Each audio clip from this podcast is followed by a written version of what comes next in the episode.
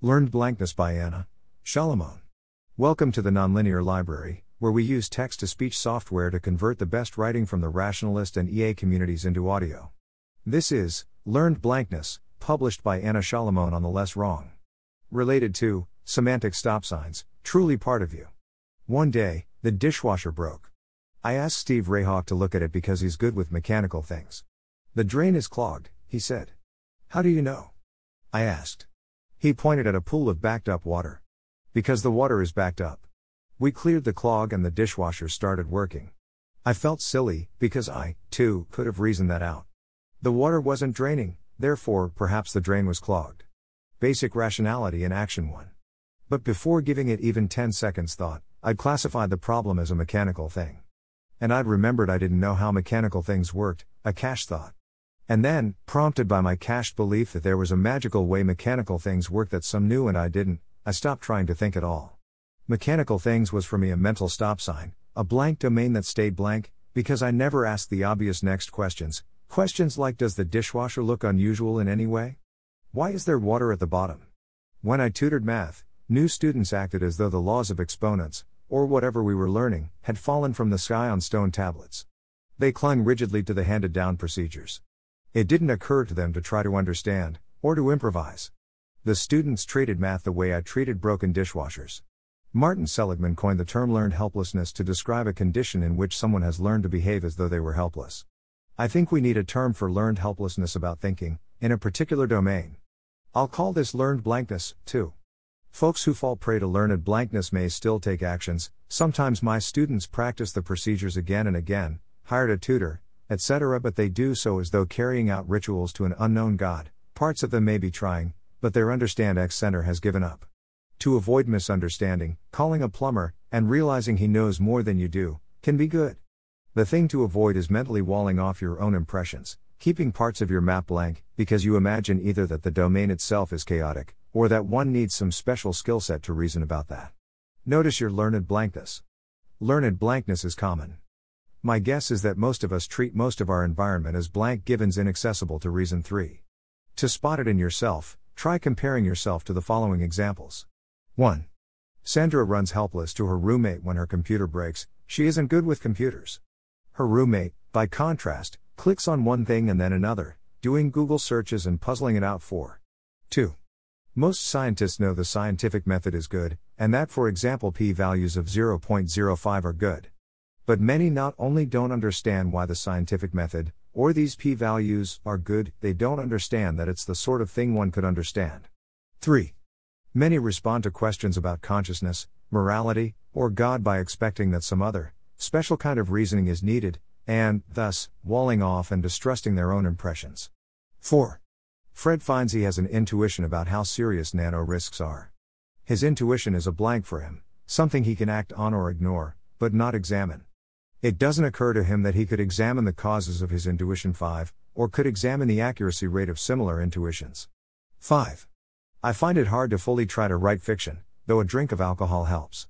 The trouble is that since I'm unskilled at fiction writing, and since I find it painful to notice my unskill, most of my mind prefers to either not write at all, or to write half-heartedly, picking at the page without really trying. Similarly, many pure math specialists avoid seriously trying their hand at philosophy, social science, or other messy areas.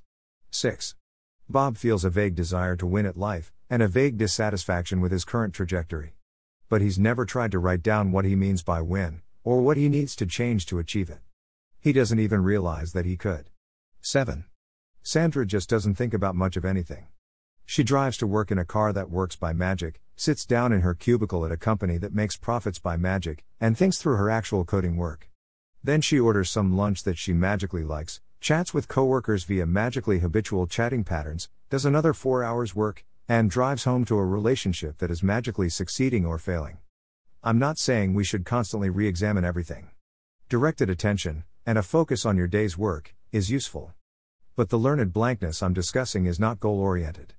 Learned blankness means not just choosing to ignore a domain, but viewing that domain as inaccessible. It means being alienated from the parts of your mind that could otherwise understand the thing. Analogously, there are often good reasons not to, for example, seek a new job, skill set, or romantic partner, but one usually shouldn't be in the depression-like state of learned helplessness about doing so. Reduce learned blankness.